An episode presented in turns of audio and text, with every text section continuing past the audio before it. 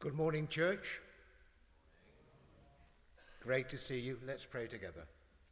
Heavenly Father, thank you so much for being able to meet together in the name of Jesus to worship you. We pray that as we reflect upon this particular portion of your word, you will teach us what you want us to hear and understand and apply. And we pray for the gracious ministry of the Holy Spirit uh, to our hearts and minds. In the name of Jesus, Amen.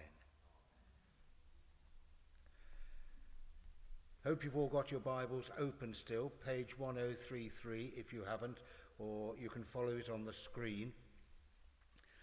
But uh, as we've heard the news out of Afghanistan, then it's almost as though the gates of hell have been opened and all this evil is oozing out into our world, and we don't know what lies ahead. And Zephaniah's prophecy is a prophecy given uh, at a time of impending doom and crisis uh, as the Babylonians approach Jerusalem to uh, utterly destroy it.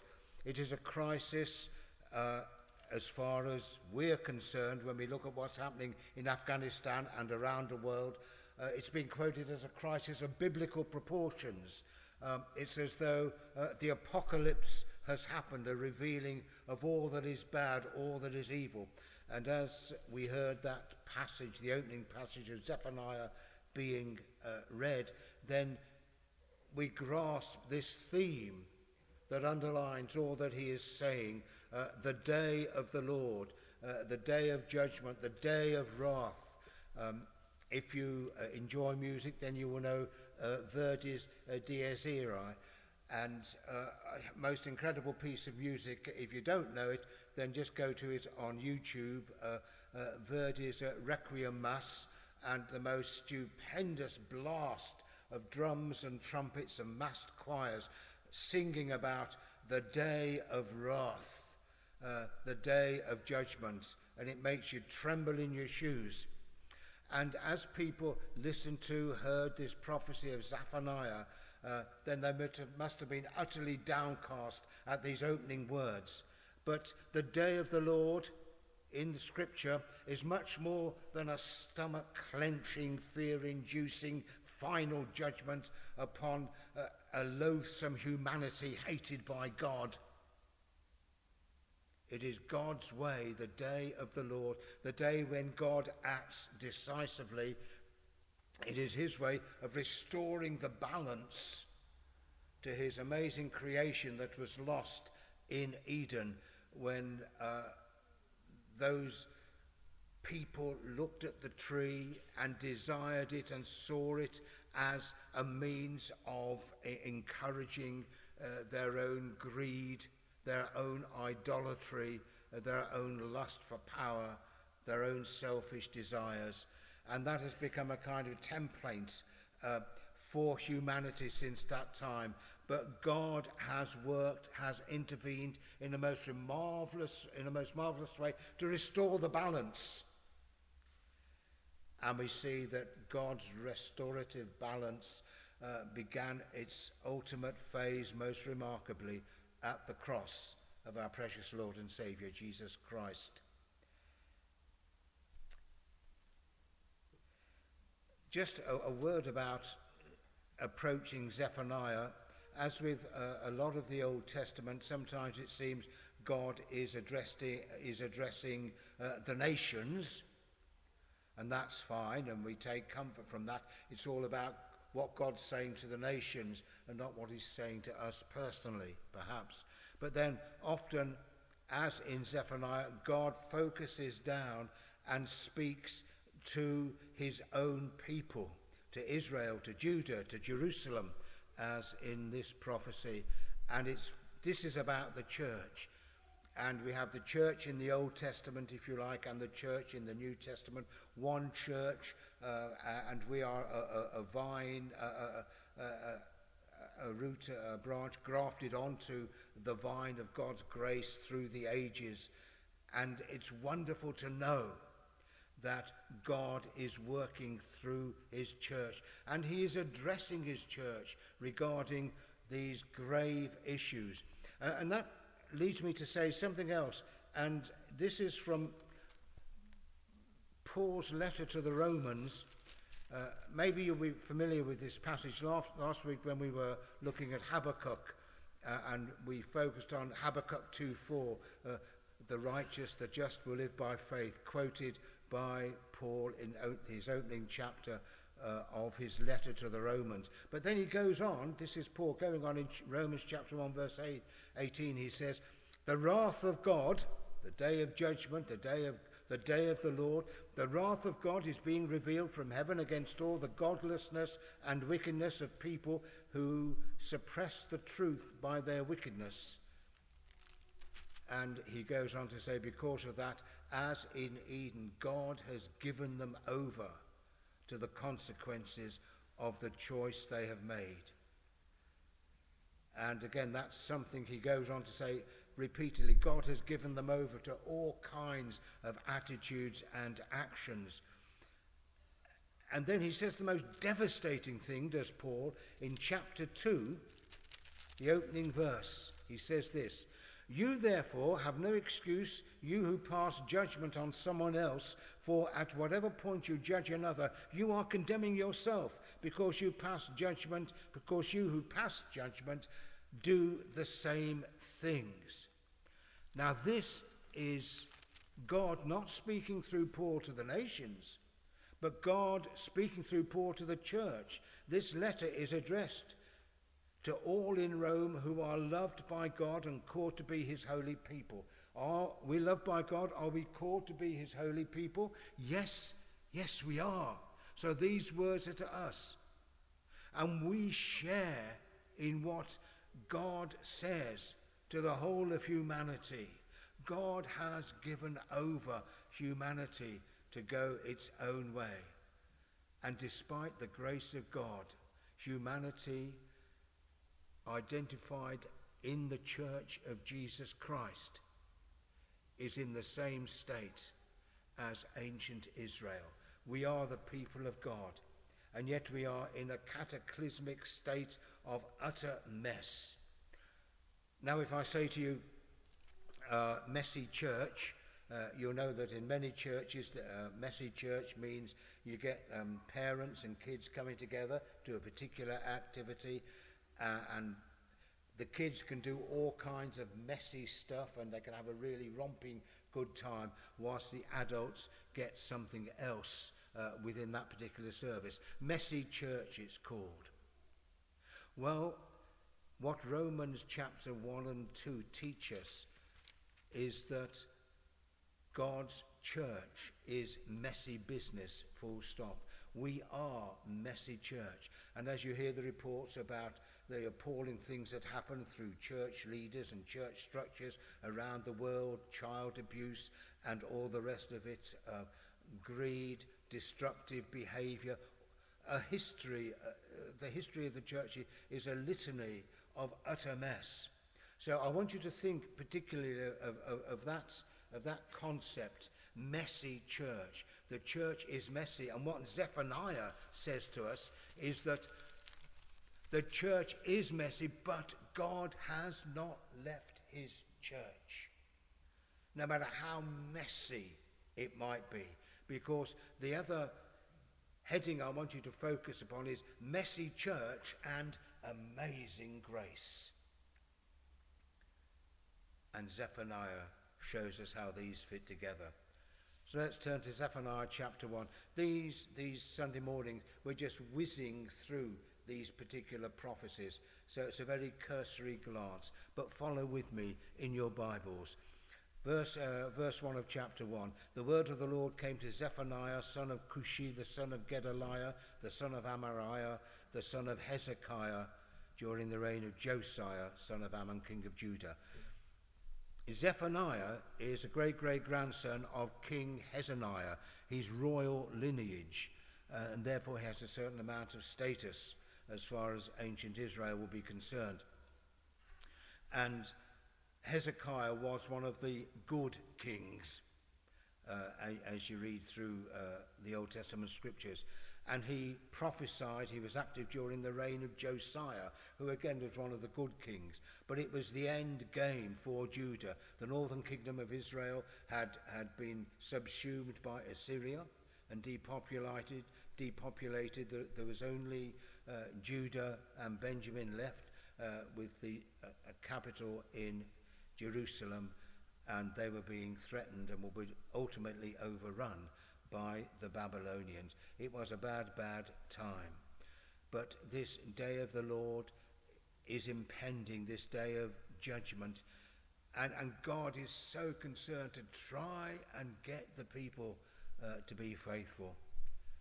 We're 600 years before the time of Jesus. It's a long, long uh, gap before, before the time of Jesus, but there's a sense very much in that by Jesus' day, uh, judgment after judgment has occurred and they've been uh, dominated by empire after empire, the latest, the empire of Rome, and Jesus prophesies that uh, very shortly uh, Rome will destroy Jerusalem. And that happened in AD 70. And since that time, cataclysmic events have happened to God's people in different parts of the world at different times. And our hearts just go out to that handful of Christian believers uh, in Afghanistan and what they must face at this particular time. But God speaks about the mess within his church, and this is what he says about it.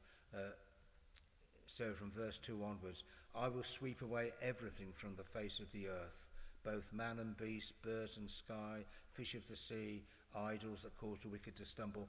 And because this prophecy is a poem, um, uh, the writer is using the, the language of hyperbole.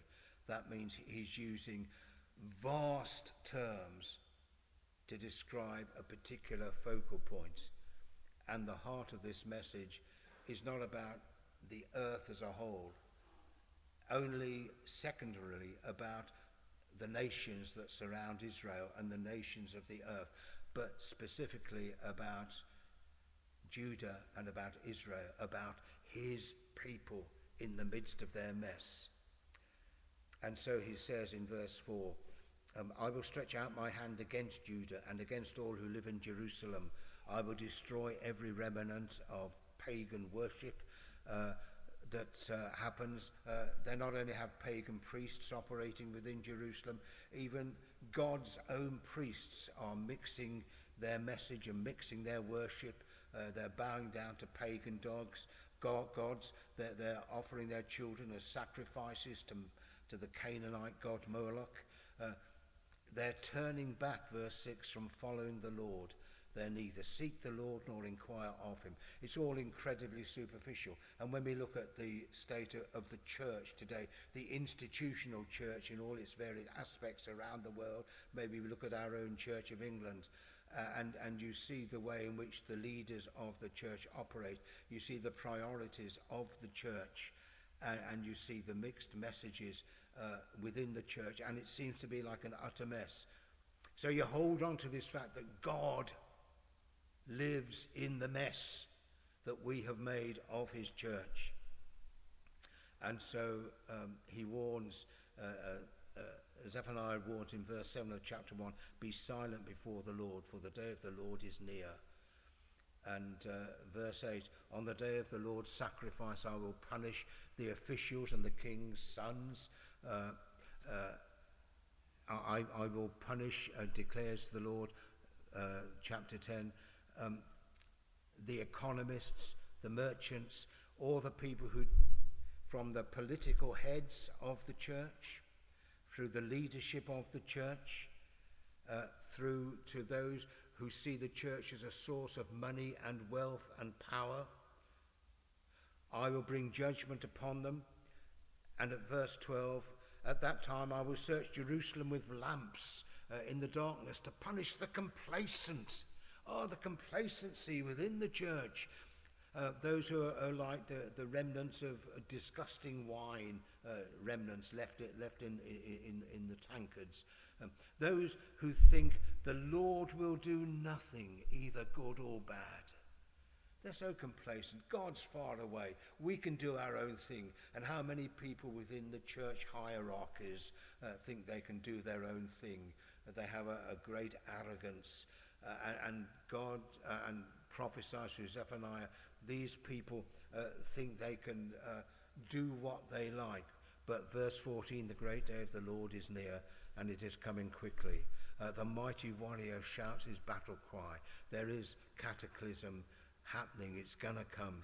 It's going to be a day of wrath, a day of distress and anguish, a day of trouble and ruin, a day of darkness and gloom, a day of clouds and blackness, a day of trumpet and battle cry. Against Jerusalem. And I will bring such distress upon the people. Why? Verse 17 because they have sinned against the Lord. Neither, verse 18, their silver nor their gold will be able to save them none of their human ingenuity, none of their human resources, none of their organizational brilliance will be able to save them on the days uh, on the on the day of the Lord's wrath.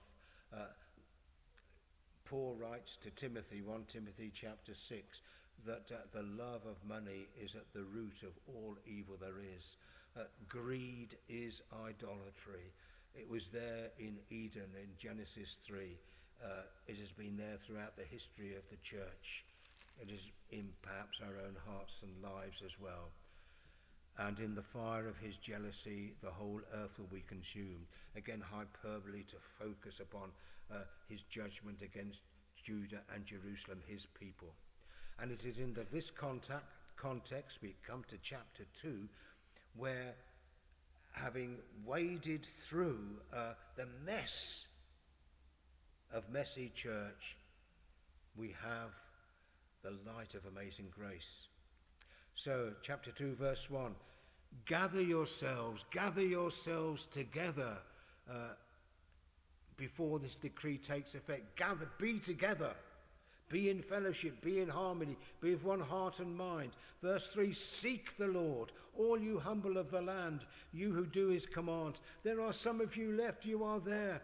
Oh, how the institutional church worldwide, the church that might be, has been described as being um, a mile wide and an inch deep, with just a veneer of true Christianity over it. Hang in there, pray together. Come together, seek the Lord, all you humble of the land, you who do what the Lord commands, you who seek to live righteous lives. Keep seeking righteousness, keep seeking humility, because it is so, so important. Blessed are the meek, Jesus says. Blessed are those who seek righteousness, Jesus says. This is the life of the faithful within this uh, huge um, conglomeration of movements that we call the Christian church. You can argue about the st- statistics. It's the fastest growing movement in Africa, in Latin America, around the world, and yet a mile wide, an inch thick. We see growth of mega churches. What kind of faith do they build? A mile wide, an inch thick? God needs his people in the midst of the mess to seek him with all their heart and mind, to be humble, to be righteous. And then the rest of chapter 2 is all about a word to the surrounding nations. We're going to skip over that, um, but you need to read it uh, by yourself. And we come to chapter 3.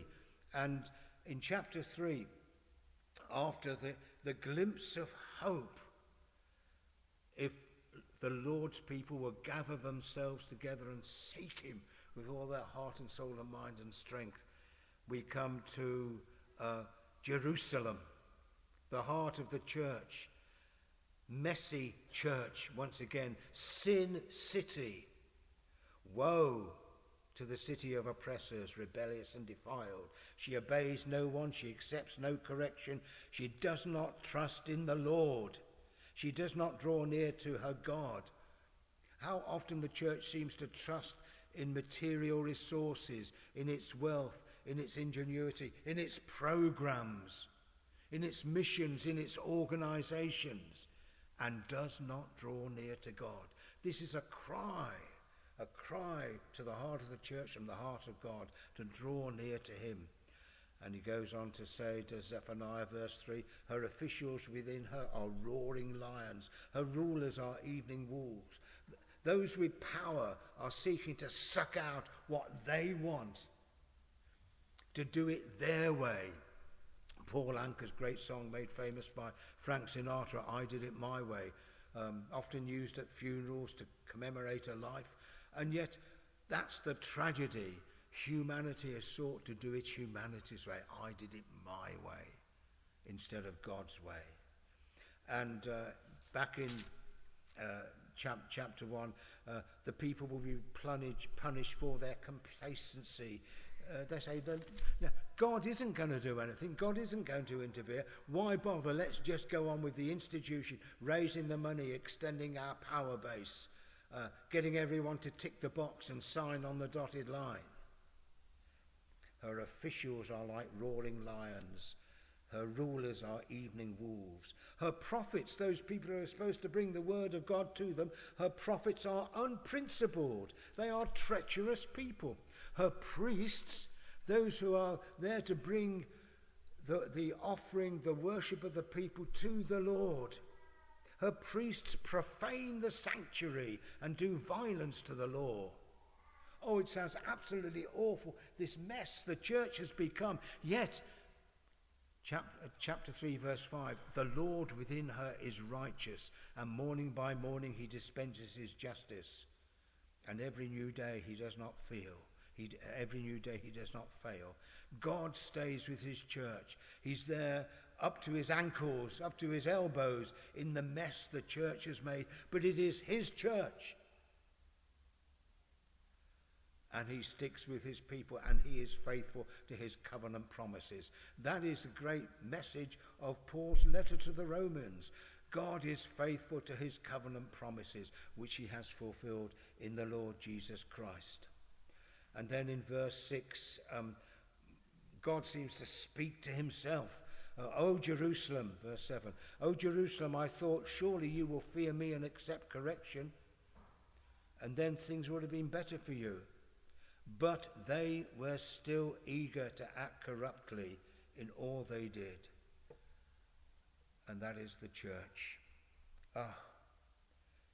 And so what do we do? Verse 8 Therefore, wait for me, declares the Lord. Wait for me